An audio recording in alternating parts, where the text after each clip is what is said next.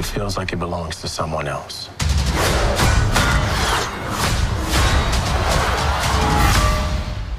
That shield represents a lot of things to a lot of people.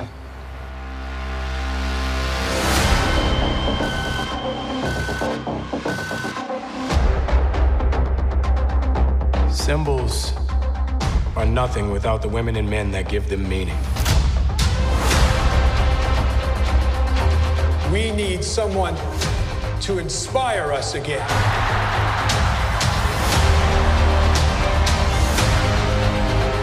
The world's more complicated now. We're never gonna stop.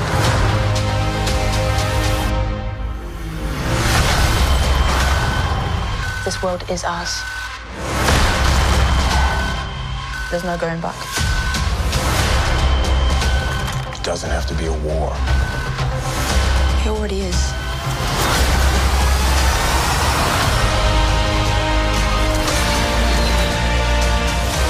We can't lose this fight. If we do this, we're gonna do it our own way.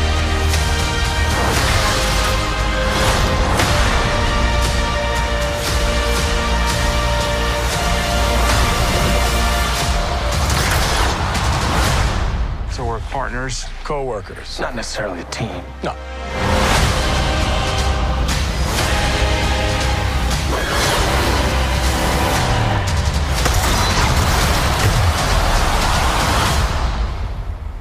We look damn good, though.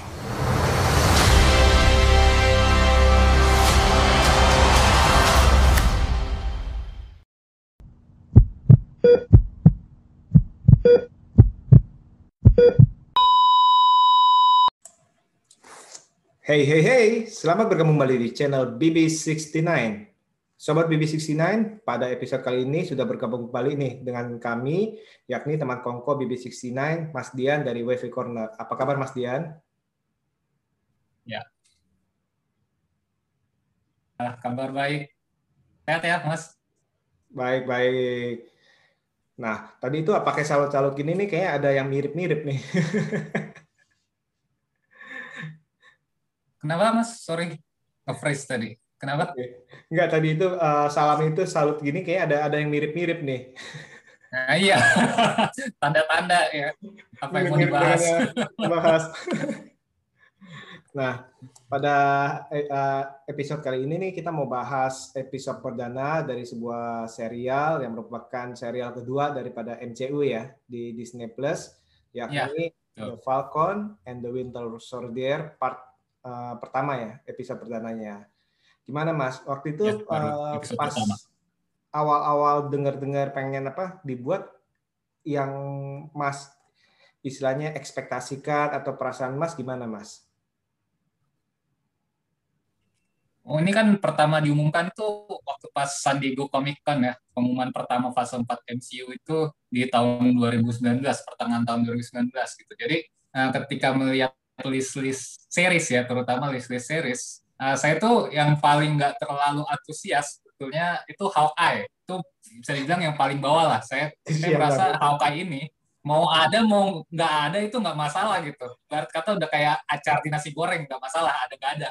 Eh, kecuali setelah muncul ini ya apa eh, pengumuman Kate Bishopnya diperankan Kelly Stanfield mungkin ini jadi daya tarik sendiri. Nah, yang paling bawah itu Hawkeye, yang di atasnya ini eh, saya justru menempatkan Falcon and Winter Soldier gitu. Eh, menurut saya eh, itu ya hampir 11-12 tapi masih memiliki daya tarik tersendiri gitu karena ini kan merupakan eh, bisa dibilang meneruskan installment yang dibangun dari trilogi Captain America gitu. Setelah Captain America yang sendiri udah selesai kontraknya si Chris Evans otomatis udah nggak ada lagi film di jalur yang sama. Makanya eh, dihadirkan Falcon and Winter Soldier ini justru bisa dibilang untuk memuaskan fans dari Captain America juga gitu. Apalagi kan eh, Shield-nya ini masih punya sebuah ini ya eh, simbol tersendiri gitu bagi semesta MCU dan di mana sekarang pertama-tama diwariskan di Falcon eh, dan eh, pada akhirnya seperti kita tahu kita lihat dari trailer juga eh, Falcon sendiri menyerahkan itu karena dia merasa nggak layak jadi patut dinantikan juga uh, dalam enam episode ke depan ini seperti apa sih nanti MCU mengemas sebuah series ini yang di mana menampilkan dua karakter yang tadinya benar-benar seorang karakter yang sampingan banget nih uh, Falcon sama Winter Soldier. Meskipun mereka sudah dibilang kan si Rogers gitu. Jadi saya pada akhirnya cukup antusias uh, setelah melihat trailernya dua trailer itu. Karena melihat sequence actionnya kan gila banget tuh. Uh, udah lama gitu nggak lihat MCU dengan head to hand combat gitu, yang dengan persenjataan setelah kita sering melihat pertarungan dunia-dunia yang apa namanya ya, alien dan lain sebagainya gitu. Jadi dan karena saya juga penggemar Agents of Shield gitu jadi pada akhirnya saya uh, jelang hari H itu udah cukup antusias lah. Terutama setelah trailer kedua dirilis itu keren banget sih gitu. Kalau saya sih uh, pertama apa impresi pertamanya itu gitu. Kalau, Masnya ada tambahan mungkin? Nah, kalau saya itu seperti waktu itu saya bilang itu justru dari serial MCU itu memang saya ini paling uh, berminat itu kan dengan Wanda Vision ya, yang seperti waktu saya bilang itu ya. Yeah. Karena uh, waktu itu juga pikiran saya juga ini yang waktu itu sempat saya bilang itu ini kok Disney kok kayaknya menjadikan Marvel atau MCU itu sebagai sapi perahan ya. Tapi di satu sisi yeah. saya melihat bahwa dalam arti uh, adalah suatu yang bagus ini di mana istilahnya MCU ini memberikan uh, kesempatan pada istilahnya uh, Falcon, Bucky, juga uh, Hawkeye ini. Ini kan uh, manusia, hmm. istilahnya bukan manusia setengah dewa, bukan manusia setengah alien, bukan yeah. manusia dengan teknologi yeah. yang yang terlalu wah gitu, gitu ya. Yeah. Nah, uh, di satu sisi tadi itu walaupun hmm. saya istilahnya menganggap itu suatu yang tanda arti negatif dalam arti uh, ini kok satu perahan tapi di satu sisi saya mikir bahwa apa Marvel ini kalau mengeluarkan sesuatu ini sampai saat ini sampai saat ini uh, ya. mempunyai cerita atau naskah itu yang solid yang tidak main-main dalam arti bukan hanya benar-benar pure sapi mm-hmm. perahan di mana yang wah ini pokoknya yang pentingnya uh, munculin nanti habis itu merchandise mainan nanti ada poster ada tas ada uh, segala macam lah istilahnya Uh, namun yang yeah, sudah yeah. lihat-lihat itu eh, film-film MCU memang terlihat tanda kutip seolah-olah itu sebagai uh, sapi perahan ya, tapi ternyata itu uh, nggak main-main nih, karena di balik itu kan ada Kevin Feige yeah. ya, uh, Feige ya, dan itu dia itu tetap menjaga hmm. ritme ataupun kualitas daripada film ataupun cerita yeah. dari uh, MCU. Okay. Dan yang yang tadi yang saya bilang hmm. itu ya sama seperti kayak Mas Dian bilang ini, ya tanda kutip kan kita udah bosen nih udah bosan melihat sesuatu yang wah hmm. misalnya dari uh, tembak-tembakan dari pesawat luar angkasa, misalnya dari alien, uh, alien mau warna biru, mau warna hijau, apa warna apa pun juga itu kan kita sepertinya udah penuh nih yeah. selama selama ini ya. Dan sekarang ini yeah, berapa tahun terakhir back to earth istilahnya hmm. ya, kembali mendu tanda kutip yeah. uh, cukup membumi lah, agak membumi. Walaupun istilah teknologinya yeah. masih, pasti teknologi masih ini, tapi kalau kita Uh, melihat premis daripada Winter Soldier maupun istilahnya Hawkeye ini yang istilahnya tanda kutip ini um, manusia hanya manusia biasa dan istilahnya terbatas ya. keyakinannya segala macam itu itu uh, berarti itu kemungkinan ini ya tadi itu uh, akan uh, mengutamakan pertarungan baik itu pistol senjata api ataupun hand to hand combat nih terutama nih ya seperti itu ya dan ya. Uh, karena hmm. saya nggak terlalu berekspektasi dalam arti tapi saya cukup istilahnya mengharapkan uh, saya pikir itu ya saya menyambutnya kemarin itu agak-agak biasa sih walaupun dalam arti saya tetap menonton pas hmm. jadwalnya seperti itu. Nah, bicara soal okay. ekspektasi kan pasti kan bicara soal kenyataan yang diterima di episode satu nih ya. Kita karena mm -hmm. episode satu jadi yeah. kita ngomong episode satu nih.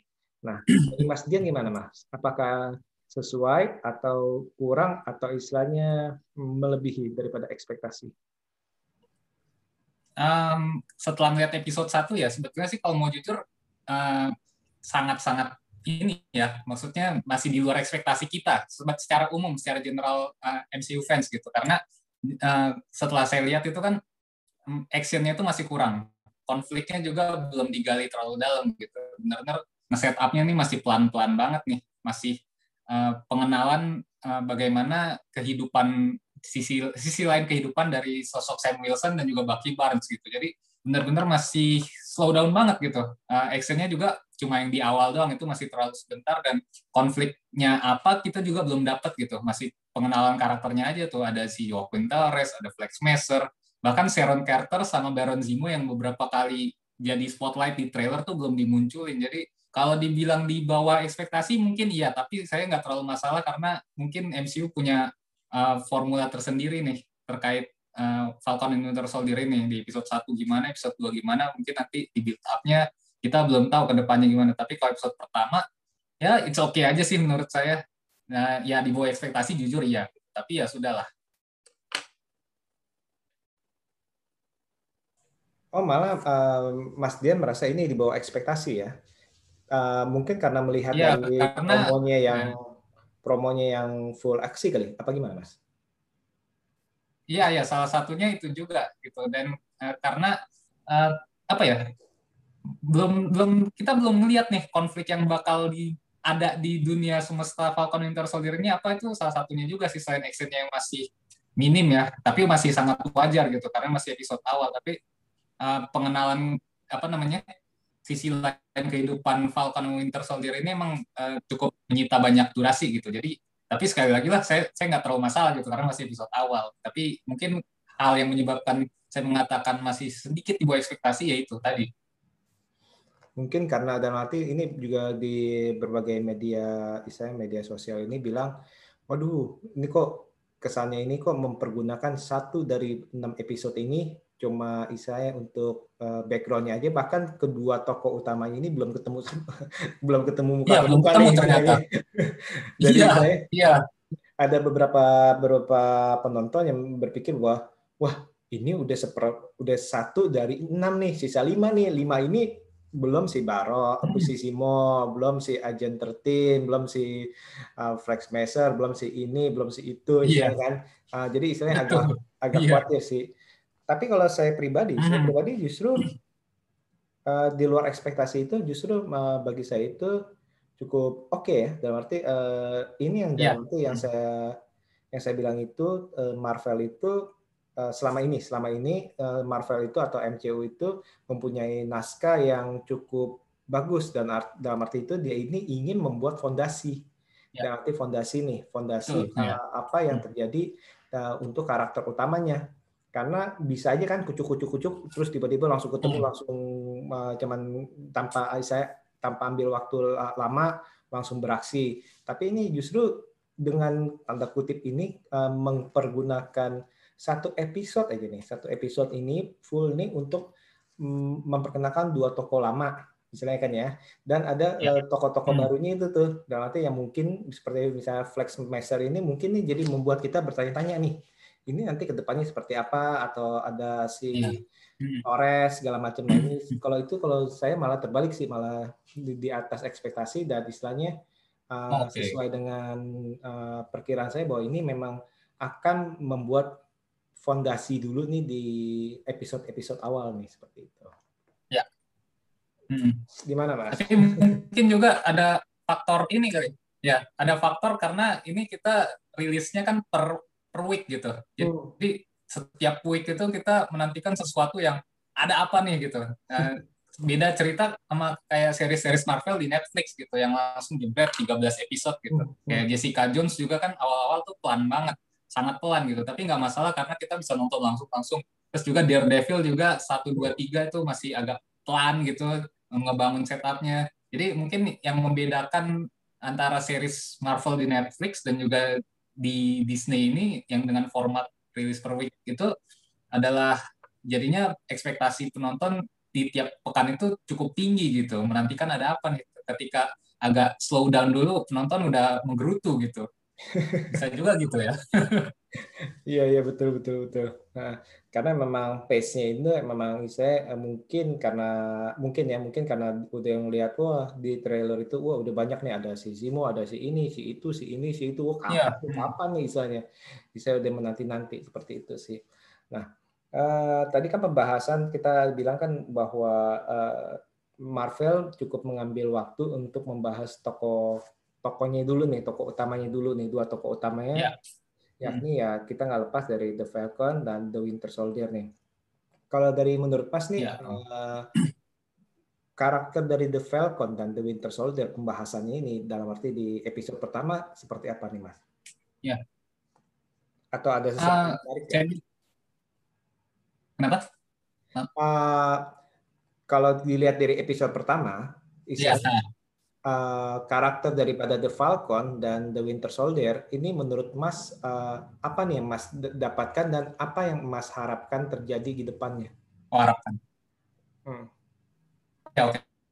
Uh, kalau dilihat dari episode pertama sebetulnya porsi mereka cukup adil gitu melihat uh, mereka ini punya konflik tersendiri lah di kehidupan mereka di luar peran mereka sebagai seorang anggota Avengers gitu. Jadi mereka juga punya permasalahan yang sangat personal gitu. Contohnya uh, dengan apa permasalahan ekonomi keluarganya, terus juga dia sangat kesulitan untuk mencari pinjaman gitu karena status pekerjaannya yang tidak bisa jadi sebuah jaminan gitu kan. Terus juga Bucky Barnes ini masih memiliki trauma yang luar biasa dengan masa lalunya sampai mesti harus ke psikolog untuk eh, menangani kesehatan mentalnya dan uh, ini bisa dibilang adalah momen kita nih kesempatan kita melihat dua karakter ini yang sebelumnya itu nggak pernah kita tahu gitu backgroundnya tuh kayak apa sih gitu bahkan Bucky Barnes itu kan sebetulnya udah salah satu karakter terlama di MCU ya dari Captain America yang pertama First Avengers, Winter Soldier, Civil War, terus ada di Black Panther juga di post credit, Infinity War, Endgame tuh banyak deh udah main gitu. Tapi kita nggak pernah mengenal sosok Bucky ini sebagai manusianya tuh gimana sih? Kecuali pas awal-awal dia berkarir sebagai ini ya militer di First Avenger gitu. Tapi uh, inilah uh, momen kita untuk mengenal mereka gitu, di dalam gitu. Dan harapannya ke depannya sih uh, mereka bisa dapat ini lah ya apa namanya sesuai gitu dengan ekspektasi kenapa Falcon and Winter Soldier ini dibuat gitu. Dibuat terus ada alasan tersendiri gitu untuk dua karakter ini yang terbilang jangan jadi karakter sampingan belaka gitu karena kalau kita melihat Wanda Man sudah mendapatkan itu di series pertamanya dan uh, mudah-mudahan sih Falcon and Winter Soldier ini nggak cuma sekedar kayak uh, fan service aja gitu. Oh, karena karakter lama belum dapat spotlight lebih udah kasih gitu. Tapi mudah-mudahan ada peran lebih ke depannya atau efek yang dibuat mereka di series ini untuk uh, eh, MCU di project-project ke depannya gitu. Karena kalau kemarin kan udah ada uh, announce-nya gitu, project Falcon Winter Soldier ini akan terkoneksi dengan tiga project masa depan MCU lain, tapi kita nggak tahu itu apa. Jadi mudah-mudahan sih punya uh, dua karakter ini punya andil yang kuat gitu untuk masa depan MCU. Itu sih oh. kalau saya. Hmm. Nah ini uh, kembali ke mengenai pembahasan daripada nama apa karakter dua karakter ini sebenarnya memang benar sih kata Mas Dian ini maksudnya ini harusnya ini udah dikasih spotlight ya dalam arti hmm, uh, yeah. kayak si Baki kan termasuk uh, salah satu tanda kutip nih First Avenger istilahnya yeah. dalam arti kan dari dulu saya walaupun saya muncul yang benar-benar pertama kali itu hmm. di film Captain America First Avenger dia tuh ya, dalam arti tidak masih ada. Kalau uh, Falcon kan justru kan agak belakangan. Iya betul. Uh, kalau kita lihat ya, kalau kehidupan si Bucky memang sebenarnya itu kan cukup menarik ya. Uh. Tadi seperti yang uh, Mas Tian bilang itu sampai dia ini harus butuh ke shrink ya, ke psikolog atau psikiater ya, yeah. untuk uh, selain untuk menjaga dia supaya nggak jahat lagi. Hmm. Uh, di satu sisi juga sebenarnya itu dia membutuhkan.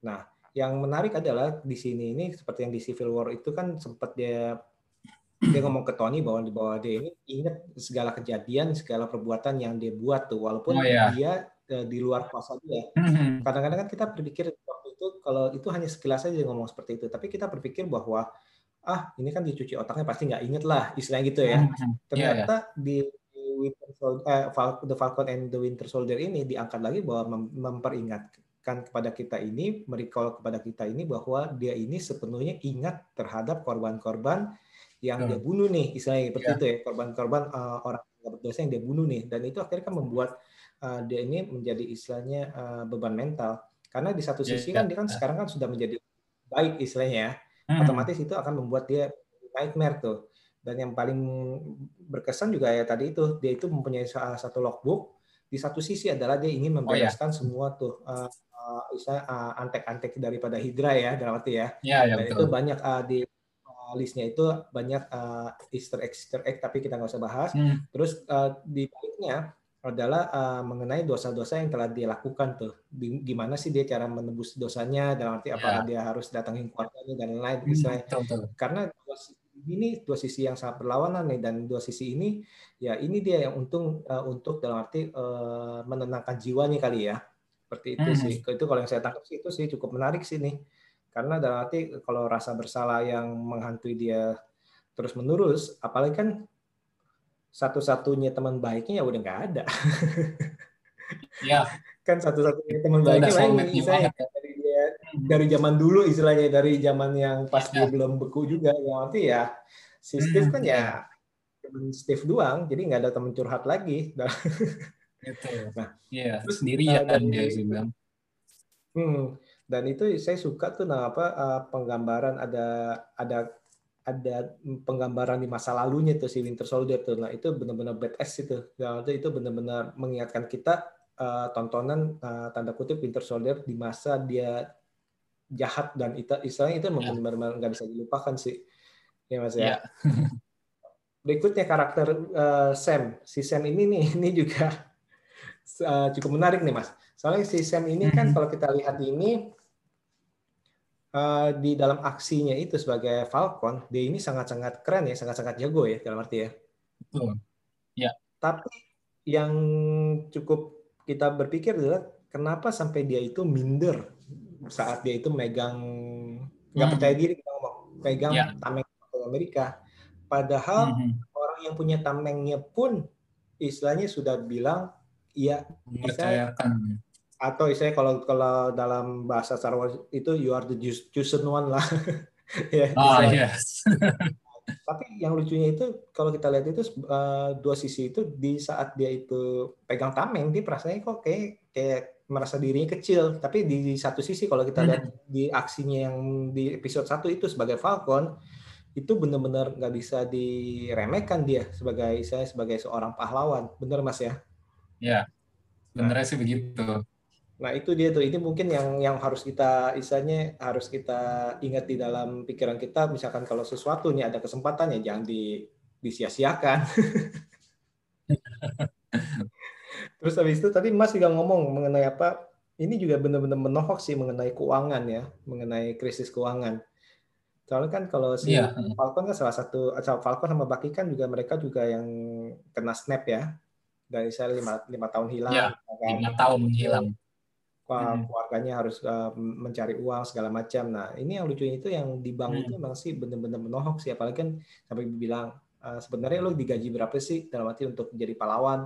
Nah, dia bilang sukarela. Dalam yeah. kan, Oke, okay, sukarela. Sukarela ya. Uh, sukarela tapi kan istilahnya pahlawan tanpa tanda jasa, istilahnya kan tanpa tanda jasa. Hmm. Tapi ya Eh, masa sih nggak nggak diperha, nggak diperhatikan sih dalam arti misalkan kalau istilahnya kalau dia udah susah kayak gini ya bang mesti kan ya kasih lah dalam arti oh iya ini pernah nih pernah nolong yeah.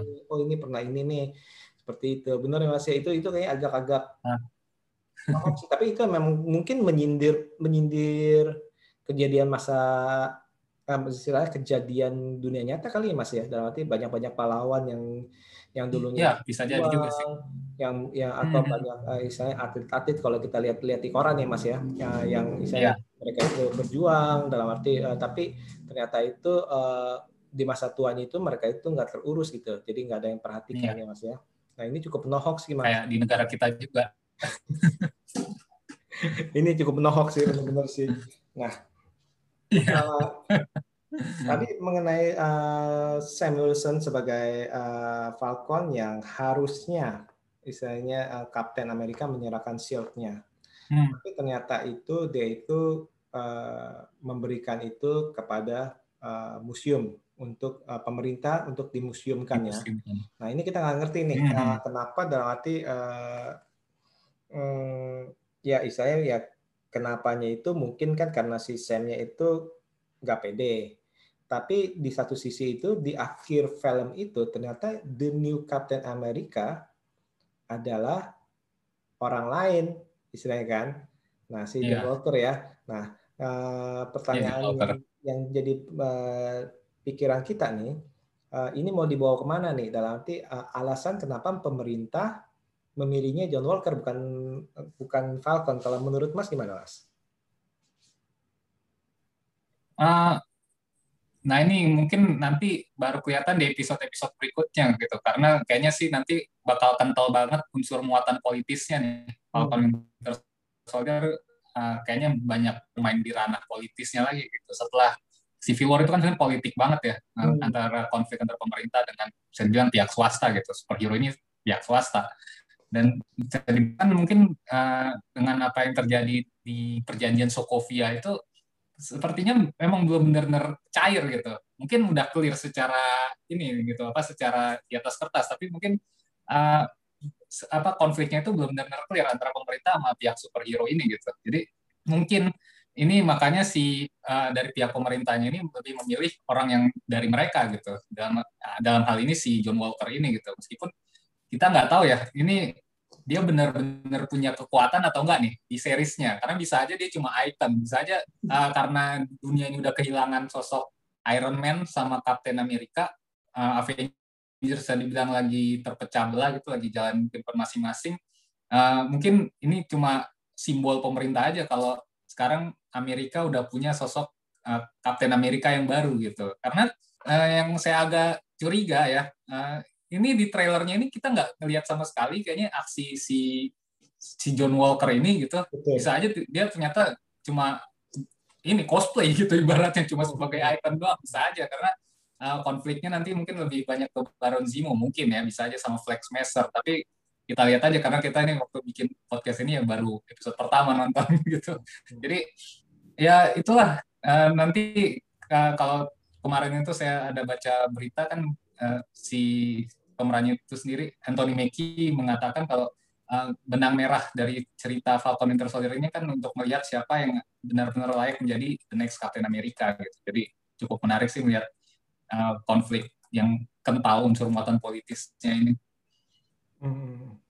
Betul sih. Soalnya kan ada beberapa saya beberapa dugaan nih. Misalkan tadi itu kita balik ke Sam. Kenapa Sam ini nggak dapat pinjaman? Mungkin aja karena tanda kutip dia di blacklist kali karena dia uh, tanda tangan soal tanda tangan itu ya Civil War ya. Karena dia kan uh, ya bisa jadi. Mungkin dalam arti nggak tahu nih misalkan kalau yang tanda tangan jadi dalam arti kesulitan ekonomi terus datang, nah itu di cover apa enggak? Misalnya kan seperti itu ya. Nah itu ada beberapa ya, teori ya. itu. Mungkin, mungkin. Nah uh, ini juga uh, berhubungan dengan tadi itu uh, ranah politik nih dalam arti uh, di mana mungkin kan pemerintah um, sudah tanda kutip kan terkenal dengan uh, percobaannya um, serum manusia super ya dalam arti ya. Yeah. Ya. Uh, di mana kalau pemerintah mungkin waktu itu udah punya pengalaman bahwa ada beberapa superhero itu nggak mau dikontrol dalam arti kan nggak mau dikontrol oleh pemerintah mm. maunya pemerintah apa dia nurut uh, maunya pemerintah ini A ya superhero nurut maunya pemerintah B superhero nurut nah mungkin yang tadi itu uh, mungkin ini kenapa dia ini, mereka ini walaupun pemerintah itu tahu nih uh, antara tahu nggak tahu sih dalam arti sebenarnya kan kalau di uh, hmm. kalau di luar itu kan di, diberitakan bahwa nah apa sebenarnya itu seolah-olah itu pemerintah itu nggak tahu tuh bahwa peristiwa uh, time haze ya time haze itu tidak tertulis tuh di museum oh, iya. ya. Uh, peristiwa yang itu ya saya tertulis di museum Terus habis itu pemerintah juga uh, seolah-olah itu nggak tahu si Captain America di mana dan itu uh, seolah-olah itu gitu hmm. gitu. Dan istilahnya dengan kata lainnya pemerintah juga nggak tahu uh, apakah istilahnya uh, shield itu diserahkan kepada Falcon apa enggak. Misalkan ya kalau kita ngomong nih, jadi di satu sisi pemerintah nggak tahu ya. nih, mungkin nih ya. Uh, awalnya ya. Hmm. Uh, karena misalkan kalau secara logika, misalkan kalau pemerintah tahu, uh, kenapa nggak uh, Falcon yang udah udah nyata-nyata berjuang dulu. Tapi di sisi lain kan mungkin kan takut nggak diatur istilahnya. Tapi di sisi lain nah, ya. ini uh, pemerintah nggak tahu. Tapi emang benar sih seolah-olah nih yang seperti Mas Dian bilang ini ini supaya uh, politik pemerintah ini supaya bisa diatur nih. Nah dan untuk si John Walker-nya ini uh, memang sih membuat istilahnya membuat membuat kita hmm. banyak teori juga nih. Semoga sih bukannya kayak super ya. Dalam arti tiba-tiba cuman cosplayer kayak istilahnya kayak Captain America yang zaman dulu itu cuman ya manusia super jadi gede badan gede terus cuman buat dancing dancing main uh, istilahnya opera. Oh, iya, ya. drama musikal, istilahnya kan iya, iya. itu kan. Nah, iya, parah banget tuh. ini bisa aja nih, jangan-jangan nih uh, penulis naskah juga iseng juga nih. Wah, lu, lu kira ini bakalan jadi US agent ya? Lu kira bakalan jadi the new Captain America? Nah, iya bisa jadi tuh. serum super soldier ya segala macam ya. Tapi di sisi lain juga mereka itu kan di apa di end creditnya juga ada ini ada apa yang tentang si uh, ada satu yang uh, percobaan tuh ya dalam arti yang satu percobaan itu dan itu juga waktu itu juga ada di komik juga tuh istilahnya. Power Breaker ya. Kenapa? Yang Black Black Breaker. Captain America. Nah, ini oh, kan ya. saya. Ya, itu ada ada di ada di uh, hmm. end, uh, end title kan. Nah ini juga jadi akhirnya ini orang-orang yang ya, ya. yang melihat ini kan jadi tanda tanya loh ini kok ada eksperimental nih ini kok ini sih um, emang dari hmm. awal itu justru uh, tokoh John Walker ini nggak pernah ada di trailer uh, mengenai aksinya ya. Yang ada malah Flex Messer ya. yang kuat istilahnya ada satu yang kuat kan. Nah jadi kan kita hmm. pikir nih gitu. uh, uh, serum ini dijual di pasar gelap nih istilahnya. atau kayaknya sih gitu. Atau ada balik istilahnya uh, istilahnya uh, satu orang yang memang menguasai jadi istilahnya menjual ke uh, pemerintah menjual ke anti pemerintah. Istilahnya kan sama aja kayak menjual senjata ya. ya. Menjual senjata juga dia dia jadi gitu. Nah, istilahnya dia yang mau jual ke negara mana yang lagi berantem malah lagi jual kedua-duanya dalam arti tergantung ada duitnya siapa.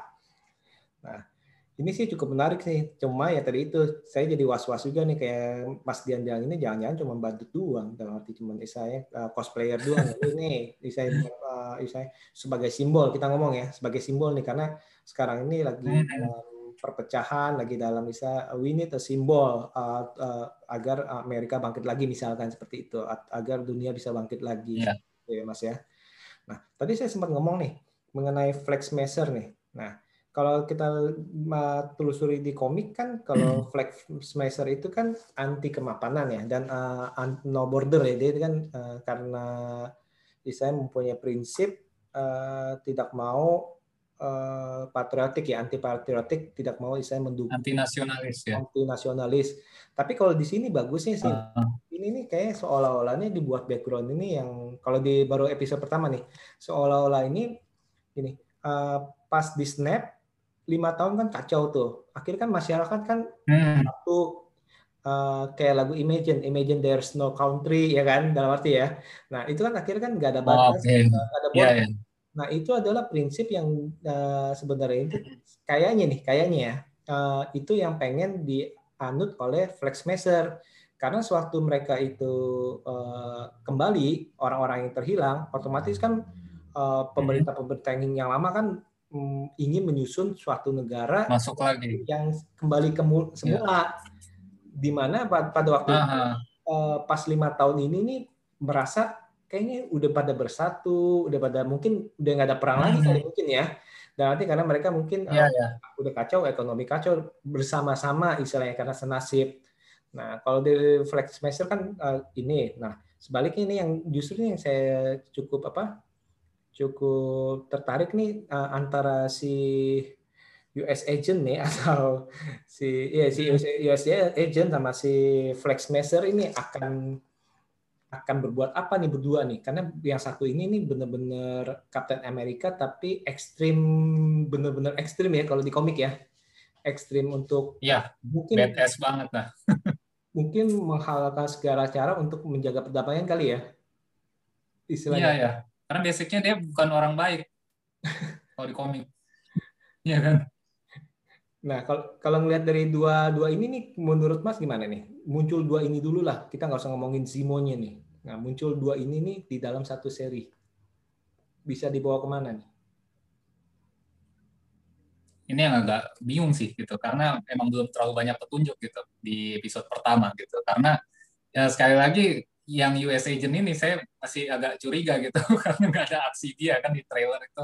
Dan uh, sebelum ke sono gitu, ini kan dia megang perisainya ini ya Captain America. Nah, hmm. Ini saya ke boxingin dulu. Tapi di trailer itu banyak memperlihatkan adegan Sam Wilson latihan dengan perisainya gitu. Sementara kalau kita mengacu di komik kan ada pertarungan antara Sam dengan si US agent ini untuk memperebutkan kembali shield itu. Apakah nanti di episode berikutnya ada pertarungan itu dan dengan mudahnya dikalahkan oleh Sam gitu dan akhirnya Sam sama Bucky disatukan sama sebuah misi salah satunya untuk melawan uh, Flex Master ini bisa aja begitu karena kalau ngomong kaitan antara kedua uh, karakter ini uh, US Agent sama Flex Master saya belum nemu uh, garis benang merahnya nih uh, di mana gitu.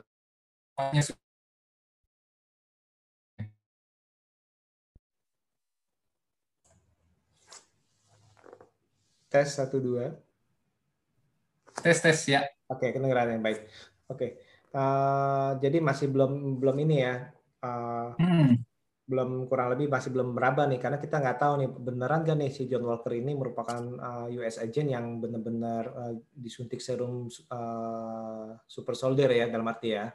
Iya, uh, betul.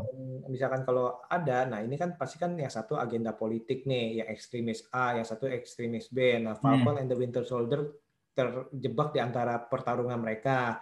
Belum lagi dipanas-panasin, yeah. komporin lagi sama si Simo mungkin kali ya. Mungkin, mungkin. Tapi Simo kan masih di penjara. Nah, itu kan tanda tanya nih, kenapa nih kok Simo masih penjara hmm. gimana bisa lepas nih gitu. Atau kita nggak tahu nih pas dia di snap itu dia hilang nggak ya si Simo ya. Nah, itu kan nggak ngerti juga tuh ya. Nasib Simo setelah Atau mungkin ya, kalau kita ngelihat di trailer kan ada satu scene yang mereka kayak pergi ke satu ini ya, eh, satu negara bagian gitu, Madripur kalau nggak salah. Betul.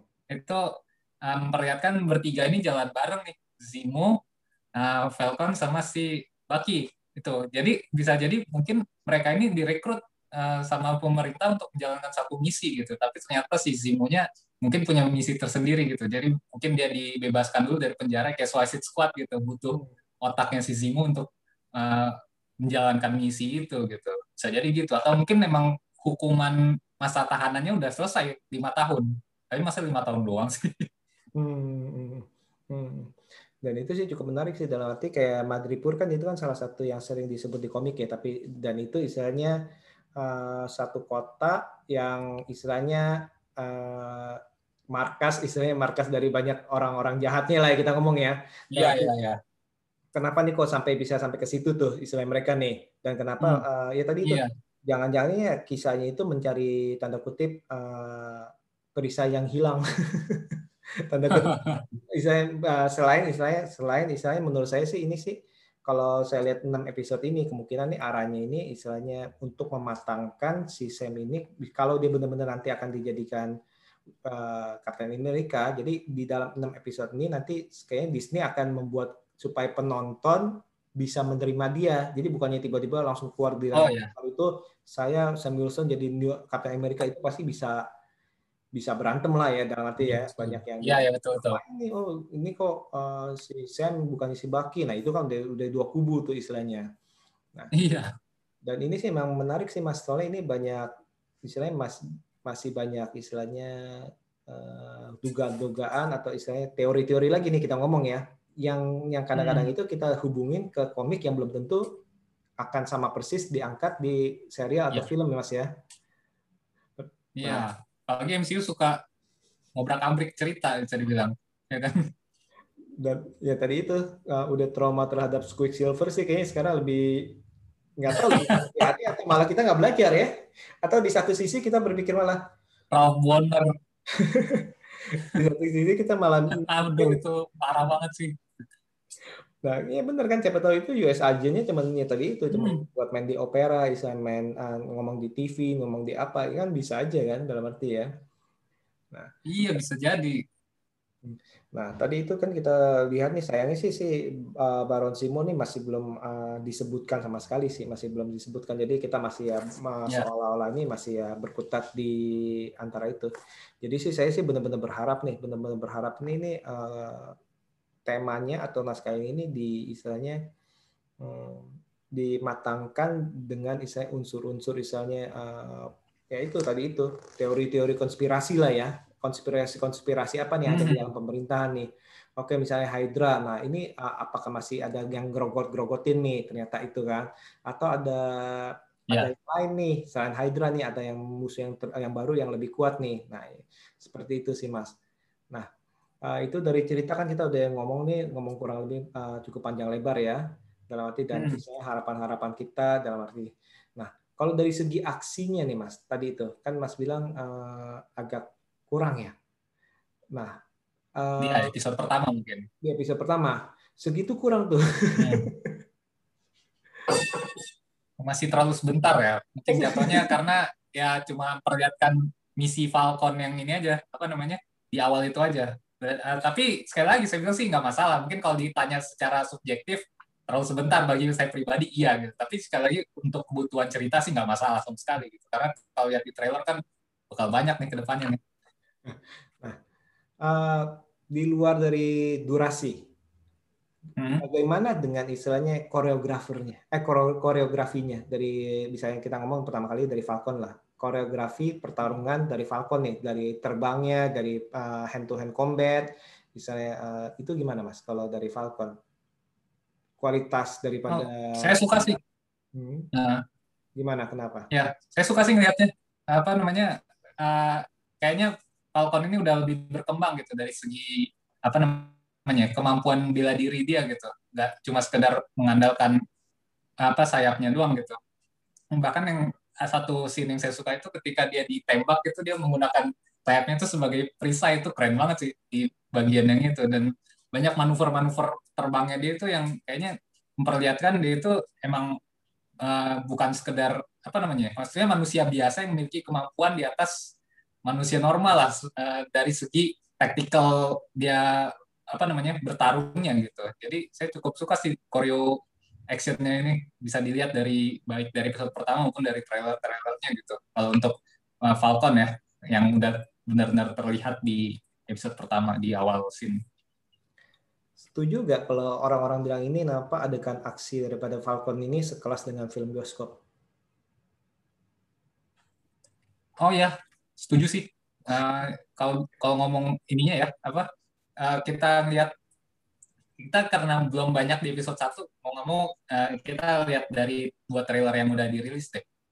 Ini lebih dari kelasnya series sih sebetulnya dari gimana mereka apa namanya sinematografi untuk actionnya itu gila banget sih. Hmm. apa persiapannya koreografinya. Betul. Dan, dan apa ya kayaknya betul-betul disiapkannya dengan matang banget gitu. Nggak cuma sekedar di hari H mungkin mereka udah persiapannya berbulan-bulan gitu. Kayak kayak yang kemarin itu kan Hawkeye aja Harry Stanfield udah dari jauh hari gitu hmm. apalagi mereka ini yang udah lama main di MCU mungkin udah dari jauh hari lebih jauh hari lagi banget untuk persiapan di series ini. Ya apalagi juga CGI-nya juga kan uh, terlihat halus juga ya kejar-kejarannya itu yang di antara tebing segala macam. Nah ya. Itu uh, ya, bagus sih, cakep banget. hmm, itu benar-benar ya cukup takjub sih setelah saya nonton Mandalorian hmm. yang season 2 dan nanti yang yang benar-benar kualitas bioskop. Nah, ini benar-benar kita lihat ini emang tadi itu seperti saya bilang itu karena uh, udah melihat jejak daripada Disney nih uh, saat ini belum mengacaukan istilahnya. Jadi istilahnya ya masih bisa dipercaya bahwa memang kualitasnya itu dijaga nih. Dan soal yeah. budget sih saya percaya itu budgetnya ah. pasti nggak main-main itu ya. Nah, tadi betul, ngomong soal secara film pasti. Iya, pasti pasti.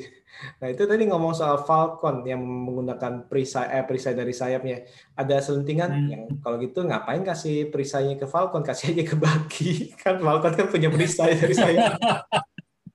itu dia, mungkin lebih ke icon mungkin ya. Perisai itu bukan sebagai ini bertarungnya, apa namanya? ketergantungan dia pakai itu. Iya, terus kan dibilang kan ada yang bilang juga, iya lagian Falcon kan terbang-terbang ngapain pakai perisai dalam arti ya kasih Baki aja. Baki kan juga nggak ada nggak ada teknologi apa-apa, cuma tangan kosong tangan doang, tangan tangannya doang ya. Kalau si apa kan udah ada sayap segala macam, nah itu sih pertentang pertentangannya sih lucu juga sih mereka sih itu. nah, tadi kan udah Falcon. Nah, sekarang ini kalau dari segi aksinya si Baki nih, kan uh, kalau segi aksi baki kan berarti kan kita ngomong tentang mimpinya ya lebih ke mimpi oh, ya. mimpi buruk ya hmm. itu gimana mas? Nah, Baki itu dari dulu itu bisa dibilang selalu menghadirkan ketakutan tersendiri sih ketika dia beraksi dengan apa namanya wajah Winter Soldier ya dengan hmm. maskernya itu dan apa namanya dia banyak menggunakan tangan robotnya itu bisa dibilang kalau dia udah apalagi di Civil War lah kalau udah dibacain mantra itu dibanding ketika dia saat jadi manusia apa namanya di luar mantra Hydra gitu kalau udah dipengaruh Hydra itu auranya tuh gila banget sih si Sebastian Stan ini memeranin uh, Winter Soldier tuh gila banget bisa dibilang menghadirkan apa namanya ya kita penontonnya bisa merasakan ketakutan yang dirasakan orang yang diancam si Baki gitu dan hmm. itu terlihat lagi gitu. Meskipun kemarin itu kayak cuma kelebat doang ya, karena mimpi buruk doang, nightmare doang, dan waktu dia cerita ke psikolog itu, dia hmm. ini apa namanya melakukan satu kejahatannya, dan ya tetap nggak kehilangan sentuhan Winter Soldier di film kedua Captain America sih saya bilang. Karena itu kan spotlightnya gede banget. Dan sampai sekarang itu masih dapat aura menakutkan dari sosok Winter Soldier itu. Yang saya harapkan ke depannya bisa lebih banyak lagi gitu. nah sekarang ini memang kalau ditanya nih Mas nih, Mas lebih pengen uh, Winter Soldier itu jadi jahat atau jadi baik? Um, di tengah-tengah lah gitu. Nggak pure baik gitu. Jatuhnya kalau pure baik kayak Hulk gitu kehilangan sisi sangarnya ya. kan. Tapi tapi secara overall kan iya tapi secara overall kan karakter Bucky ini kan emang karakter yang dingin gitu bisa dibilang hmm. sedari awal gitu. Apalagi semenjak kehilangan uh, sahabatnya kan makin kelihatan banget dia itu melawan frustasinya dia. Dan mungkin ya nggak akan jadi karakter yang lawak seperti Thor di film Endgame gitu sih kayaknya nggak bakalan ke sana gitu jadi mungkin sisi sangarnya masih ada tapi bilang dia berpihak di kubu yang baik gitu kubu protagonis tapi harapannya sih tetap sesangar dulu hmm. betul betul nah ini yang tadi yang saya bilang itu juga salah satu yang saya tanda kutip ini uh, suka atau saya berharap punya harapan nih dari uh, Winter Soldier and Falcon the Falcon and the Winter Soldier hmm. adalah uh, mengharapkan yaitu uh, tanda kutip aksi yang agak-agak membumi lah dalam arti ya, ya. Uh, walaupun hmm. ya nggak masuk akal tapi tetap membumi gimana dia itu uh, misalnya melakukan pertarungan tangan, melakukan uh, dengan taktis lah kita ngomong ya pertarungannya ya, lebih taktis betul, nih. Betul. Nah itu sih saya benar-benar hmm. berharap nih di Winter uh, di film ini nih Winter Soldier juga bisa menerapkan pengalaman dia tanda kutip sebagai uh, assassin di mana pasti kan otaknya punya apa ya, strategi istilahnya bahkan uh, istilahnya bekerja dengan uh, uh, orang yang mempunyai otak dulunya itu seperti itu itu kan berarti kan itu satu kunci hmm. jadi saya uh, bisa berpikir bahwa penjahat ini berpikir seperti apa nih kan uh, oh iya karena kan seperti itu kan betul, nah ini penjahat akan yeah. seperti apa nah ini taktis-taktisnya ini saya benar-benar berharap arti di satu sisi si hmm. itu yeah. mengurusin yang ada di udara uh, si si Winter Soldier ngurusin apa yang ada di uh, daratan nih. Saya sih belum berharap sih nih. Cuman nggak tahu ya, ya. mau di arah mana hmm. nih. nah, terus secara taktikal bisa saling melengkapi lah kalau lagi bertarung ya mereka ini harusnya. Hmm. Dan bagusnya nih kalau Disney ini karena Disney kan mungkin kan uh, dalam arti tanda kutip itu masih bermain aman nih kan film ini kalau kita lihat-lihat sebenarnya kan film depresif ya dalam arti ya mempunyai tema yang post uh, post trauma yes, yes. istilahnya mm-hmm. terus habis itu si Falcon juga uh, krisis kepercayaan diri terus habis mm-hmm. Falcon juga menghadapi permasalahan keuangan terus habis itu yeah. itu tuh terus si siapa si Baki juga kehilangan uh, sahabat baiknya yang dari kecil kita ngomongin emang benar-benar dari kecil mm-hmm. sahabat yang baik sama Steve yeah Nah, ini kan sebenarnya kan dark ya, benar ya. Tapi ternyata ini si uh, dari MCU sekali lagi nih, sekali lagi ini dengan apik bisa meramu itu tidak sedepresif dari yang sebenarnya ada nih, benar ya? Iya, betul. Uh, bahkan di Karena emang ya, ya emang nuansanya sih kelam banget gitu, tapi sekelam-kelamnya MCU gitu mungkin kita masih tidak merasakan nuansa yang dark banget gitu tapi kita tetap merasakan sisi emosional mereka yang lagi down-downnya gitu bisa dibilang momen-momen mereka lagi saat saat yang apa ya drop banget lah gitu bisa dibilang dari segi kehidupan mereka di luar sebagai superhero gitu dan kita udah dapat itu di episode pertama. Hmm. Nah itu dia menurut saya itu cukup bagus ini dalam arti ya semoga dalam arti jadi pace-nya itu oke okay, episode pertama ini kita masa lalu dalam arti nah Nah, semoga nih di, uh, biasanya mungkin nih di episode kedua ini ya akhirnya itu saling memulihkan nih si Baki sama si Falcon itu. Saling, ya. saling memulihkan nih kepercayaan dirinya si Falcon terus habis itu si Baki juga supaya penebusannya seperti apa. Nah ini semoga nih yeah. itu uh, akan dibawa ke arah seperti itu. Apalagi kan mungkin ya kapan lagi nih ngelihat istilahnya uh, istilahnya uh, kerjasama antara dua pria nih ya badi kayak kayak badi nah, ya Misalnya yang satu dingin, sedingin dinginnya, yang satu seperti apa kan? Soalnya kan orang yang kan si Sam kan orangnya kan orang yang hangat ya. Tapi si Baki ini orang Iya yang betul. Nah ini di, digabungin nih gimana nih? Berarti, nah dan, Dan mereka kan sebetulnya nggak akrab-akrab banget ya. Kalau kita lihat perjalanan sebelumnya kan ya mereka berteman karena sama-sama uh, sohibnya Rogers gitu. Hmm. Dan mereka ya kalau dalam artian dalam pertemanan mereka secara langsung itu belum terlihat gitu. Mungkin baru di sini benar-benar baru disatukan kan. Hmm. Nah ini nih, uh, kalau saya pribadi sih percaya Marvel bisa Disney bisa atau dan Marvel Studio itu bisa membuat uh, 6 episode ini menjadi satu yang padat istilahnya benar-benar Yeah. padat dan istilahnya uh, ya saya masih percaya sih sama mereka sih seperti dan mendapatkan Yeah. tontonan dan cerita yang akan mungkin akan membawa ke arah mana nih selanjutnya nih seperti itu Betul ya. dari segi humornya bermasalah gak mas? Dari segi humor, Hmm. Misalnya si Baki Ah. apa ngeliat apa ngeliat kucing tuh yang kucing gini. Oh yang itu ya ya. Ini Atau- masih masih masih dalam inilah apa ranah yang pas gitu. Eh, naro-naronya gitu. Soalnya kadang kan eh, kita nggak lah maksudnya kalau ngomong MCU nggak terlalu menyampingkan kalau kadang-kadang ada humor-humor yang terlalu berlebihan dibikinnya gitu. Kayak kalau di film Thor Ragnarok gitu itu kata saya sih agak terlalu berlebihan gitu sisi humornya tapi kayaknya sih penempatannya masih pas gitu. Karena MCU itu kan eh, saat ini emang sekelam-kelamnya itu tetap eh, menghadirkan nuansa humor gitu. Bahkan di Endgame aja di tengah nuansa kelamnya itu sempat-sempatnya masih ada humor gitu di, Hmm. di saat itu gitu. Tapi kalau untuk episode pertama ini masih pas lah gitu karena nggak terlalu banyak gitu. Dan bahkan selain yang tangan kucing itu saya nggak ingat humor yang diselipkan apalagi Humor yang diselipkan itu salah satunya pas uh, si Winter Soldier ketemu sama itu yang di bar tuh yang ceweknya bilang oh, oh, ya ya. Apa istilahnya.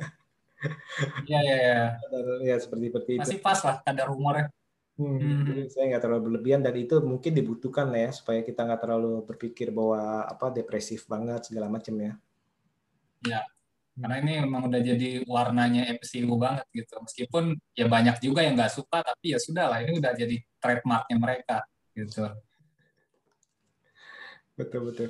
Nah ini nih uh, benar-benar seru sih nih Mas. Soalnya ya tadi itu uh, karena ini kan otomatis kan kita bicara soal legacy daripada Captain America ya. Dan di serial ini kucuk-kucuk ini ya tadi itu uh, kalau dalam komik itu ada si apa tadi itu si Falcon pernah jadi Captain America, si Bucky pernah Ya. jadi Captain America, si John Hmm. Walker pernah jadi Captain America. Terus di end Iya. end title-nya juga ada si siapa uh, Isaiah Saya. Bradley, uh, itu juga jadi Captain America. Nah ini nih kita bingung nih mau dibawa ke mana nih. Dan semoga misalkan kalau Steve Rogers-nya itu uh, bisa dijadiin cameo, ya itu kan di- untuk cerita masa Mudah-mudahan lalu itu mungkin tuh ya. Chris Evans Iya. saya tahu kucuk-kucuk halo saya balik cuma buat cameo berapa uh, cukup ini uh, dalam arti mm, fan service banget sih seperti itu. Tapi kalau tadi yang tadi saya lihat itu tuh dari empat toko komik nih yang yang pernah megang shield-nya aja nih, ini kita jadi membuat uh, berspekulasi dan membuat istilahnya hype-nya cukup tinggi sih ya menurut saya ya. Itu. Ya.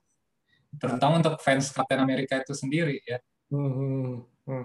Nah untuk uh, dan tadi itu tadi yang saya bilang itu bagusnya daripada Marvel. Ya, dulu saya pernah bilang bahwa Marvel ini bisa melihat misalnya tokoh yang yang nggak populer sekali dia kasih blok wah udah deh nama udah top deh pokoknya dari karakter Iya, betul. itu dan bintangnya juga loh dalam itu bisa top top topnya nih saya jadi papan atas betul. nih.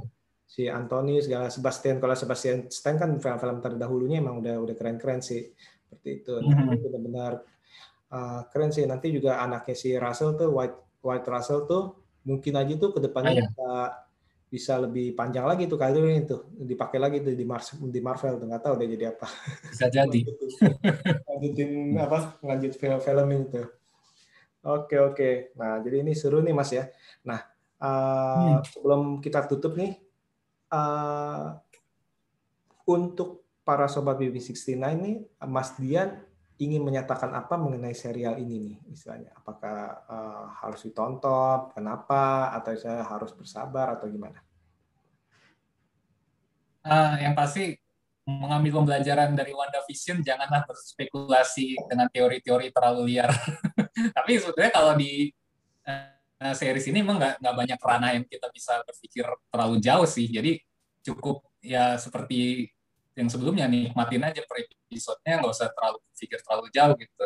Karena di sini kan lebih mengedepankan action hand to hand combat-nya. Jadi uh, kalau yang udah mulai terbiasa dengan pertarungan antar alien-alien dan makhluk-makhluk ekstraterestrial gitu jadi nah di sinilah kita melihat lagi uh, film-film MCU di era-era awal gitu yang Captain America vs Avengers terus juga uh, Winter Soldier yang bahkan sampai saat ini masih banyak fans yang mengatakan ini film terbaik MCU itu justru Captain America and Winter Soldier gitu. Jadi uh, nikmatin aja nih Falcon and Winter Soldier ini mudah-mudahan bisa menjadi jembatan yang baik lah untuk proyek-proyek MCU ke depannya gitu sekaligus melengkapi kesuksesan WandaVision. Jadi nikmatin aja kontennya jangan terlalu berspekulasi dengan teori-teori terlalu liar. itu sih. Kalau saya sebaliknya, Mas. Justru uh, nikmati serial ini, hmm. ayo berspekulasi seliar-liarnya. Namun jangan marah-marah kalau ya. spekulasi Anda salah. Ini masalahnya fans itu belum bisa kayak gitu kayaknya. Justru nah, nanti kalau mungkin nanti ya. Hmm, gimana Mas? Mungkin nanti juga kejadian di ini nih Spider-Man No Way Home nanti udah keburu per, apa kecewa nih semua nih nggak ada Tom Holland, eh Tommy Maguire sama Andrew Garfield hmm. dan terus tahu-tahu si Jamie Foxx sama apa Dr. Octopus jadi tokoh lain ya mereka kecewa lagi juga karena pada dasarnya mereka sendiri yang bikin teori terlalu liar. Hmm. Nah itu sih uh, justru itu. Nah kenapa tadi saya bilang itu berspekulasi lah dalam arti berteori lah. Hmm. Hal itu justru membuat kita mencari tahu nih dalam arti membuat kita lebih aktif.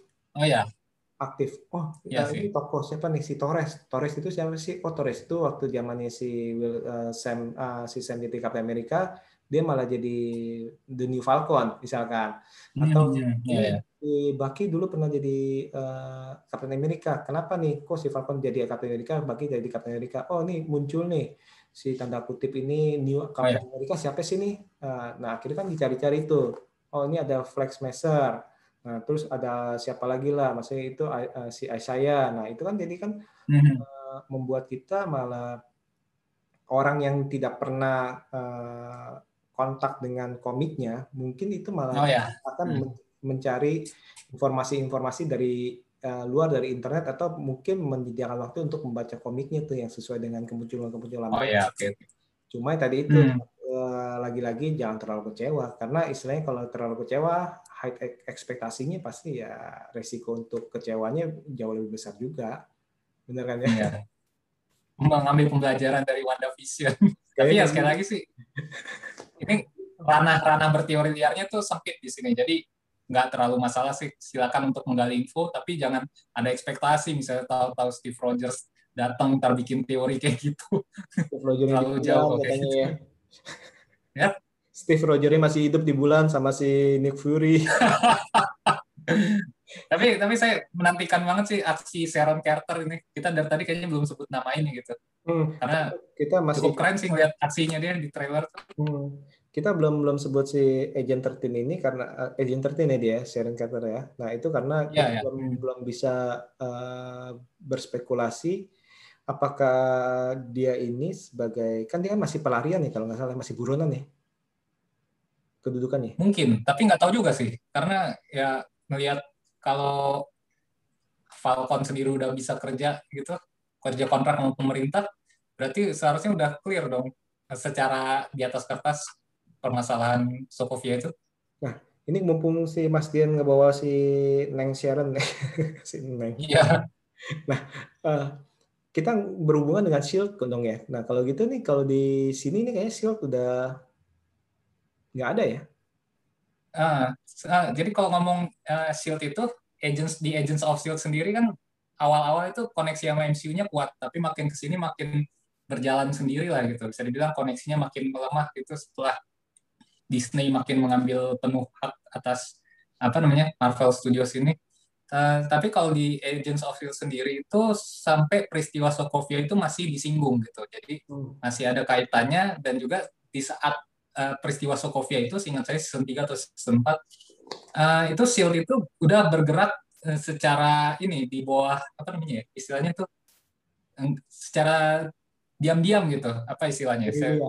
saya bingung istilahnya. Pokoknya masih ada tapi beroperasi secara rahasia gitu. Yang bahkan Hydra-nya tuh masih ada di mana-mana. Jadi bisa dibilang uh, kalau si agent Sharon Carter ini kan bagian dari SHIELD gitu, tapi yang tidak pernah dimunculkan di Agents of SHIELD gitu. Tapi bisa dibilang kan SHIELD-nya secara apa hukum pemerintah udah nggak ada, udah bubar. Itu udah disebut di series Agents of SHIELD gitu. Jadi mungkin bisa jadi kata Masnya tadi dia jatuhnya masih buron mungkin bisa jadi tapi sekali lagi kita masih menantikan nih uh, clearnya dari perjanjian Sokovia itu di series ini gimana sih mereka itu uh, di mata hukum jadi masih menantikan makanya saya bilang tadi Sharon Carter ini nah dugaan dari Mas nih Mas ini uh, uh, apa hubungannya si, hmm. si Sharon Carter ini dengan uh, serial ini istilahnya. Kenapa nih dia bisa kucuk-kucuk dimasukkan ke dalam ini nih? Ya, kira-kira hubungannya bakalan ke mana nih? Apakah mengenai si Zimo atau mengenai um, apa nih? Mungkin bisa jadi gitu. Uh, gimana ya? Agak bingung nih. ya, yang jelas kan karena dia itu di Shield yang masih dari bagian dari pemerintah gitu. Hmm. Mungkin dia cukup erat lah kaitannya makanya MCU menghadirkan dia lagi gitu karena ini kan sekali lagi ada konfrontasi antara pemerintah dengan pihak swasta gitu makanya mungkin dia punya peran di situ dia tahu orang dalamnya lah konflik-konflik yang di dalam itu antara uh, pemerintah dengan Shield dan juga pihak swasta ini dalam artian si superhero superhero ini gitu karena kalau ngomong Agents of Shield yang tersisa di MCU ya di ranah MCU itu uh, Agent Coulson kan udah nggak ditampilkan lagi gitu. Hmm. Uh, karena di MCU sendiri ceritanya udah meninggal, tapi kenyataannya masih hidup di series. Hmm. Dan nggak ada lagi yang lain. Nick Fury udah urusannya di Sword di atas dan nggak mungkin dihadirkan di series Falcon Winter Soldier. Jadi ya mungkin ini peran dia untuk meng mengkoneksikan antara itu semua. Mungkin ya. Soalnya kan di Civil War dia cukup sentral juga perannya. Ada kemungkinan nggak dia direkrut oleh pemerintah? Um, jadi istilahnya bisa jadi juga sih. Berarti ya udah, ya. saya gue akan kasih pengampunan penuh, lu kerja sama gue untuk uh, ngurusin untuk ini nih dua orang ini nih Falcon Winter Soldier, lu jadi penengah, lu kan kenal sama dia, bla bla bla. oh bisa bisa, bisa jadi sih gitu. Seperti itu. Dan patut dinantikan sih kaitannya sama Baron Zemo itu juga. Atau Mereka berempat. Jadi, mungkin nggak jadi pacarnya si Bucky. Mantannya oh, si Steve. Ada, ada, ya. Belum kelihatan. Steve kan deket kan? Iya. Sekarang sama temennya aja deh, sama si Baki deh. Baki sama yang itu aja pelayan itu apa yang orang Asia itu hmm, chemistry sih ada aja mungkin bisa jadi something karakter tertentu si perempuan Asia ini. Hmm, ya itu sih uh, chemistry mereka juga bagus itu ya si Iya. Hmm. Itu. Ya tapi semoga jangan cuma harapan kosong aja sih. Iya. Oke oke oke. Nah ini overall nih kalau bagi saya ini episode satu ini cukup bagi saya ya ini cukup malah di atas ekspektasi saya dan istilahnya memang okay. cukup keren nih. Berarti mereka yang mengharapkan aksi, memang ini bukan full aksi nih, tapi aksinya itu benar-benar memanjakan mata lah. Berarti dari film yeah. itu yang terbang-terbang, apa kejaran di tebing, penyelamatan orang melawan tupai terbang yang tanda kutip ya itu kan itu kan seru tuh ya. Iya. Ya, itu betul, kan tanda kutip itu lebih gila daripada film-film mungkin Mission Impossible ya yang mungkin yang setaraf gitu ya. Yang Oh, iya, iya. Saya juga kebayang itu Mission Impossible waktu lihat. Ya, itu kan itu kan benar-benar gila tuh Mission Impossible ataupun hmm. Charles Angel tuh yang zamannya si Cameron Diaz kan itu kan kurang lebih kan Cameron Diaz ya. Filmnya kan kayak gitu tuh. Nah, ini benar-benar hmm oke okay, apalagi juga mimpi buruknya si Baki juga itu pokoknya Baki. yang hmm. senang terhadap action ada yang senang terhadap karakter ya ada juga karena bukan hanya yeah. Muncul habis itu udah tapi mereka ini ada konflik-konflik nih seperti itu yang yang seneng ada komedi ya ada komedinya juga nggak garing istilahnya dan ini Iya. satu tontonan yang cukup istilahnya eh, cukup komplit apalagi yang senang politik ya ada juga istilahnya ini dia nih Betul. yang ngerti. Dan ini memang mempunyai warna dari eh, yang berbeda, sangat berbeda eh, daripada WandaVision. Jadi ini mungkin nih lebih istilahnya lebih nah, eh, lebih general ya. Ini kenapa mungkin Realistis. mungkin Ya. itu bisa di atas daripada WandaVision kan emang dibilang kan ini kan film seri episode perdana yang terbanyak ya sampai saat ini ya Hmm, nonton. Iya, mecahin rekor. Hmm. Nah, karena ya menurut saya itu ya mungkin lebih membumi, lebih istilahnya lebih uh, universal lah temanya lah seperti itu. Iya. Jadi ya untuk sobat BB69 ini harus tonton dan layak lah. Cuma 6, 6 episode doang, kurang lebih kan 40 40 menitan ya, 40 45 menitan. 40, ya, 40 sampai 50. Hmm, jadi saya ini bisa bilang itu serial terbatas dan kita nantikan Hmm, hmm. benar-benar menantikan uh, episode episode selanjutnya daripada The Falcon and the Winter Soldier nih. Gitu aja kali Mas ya. Ya, oke. Siap.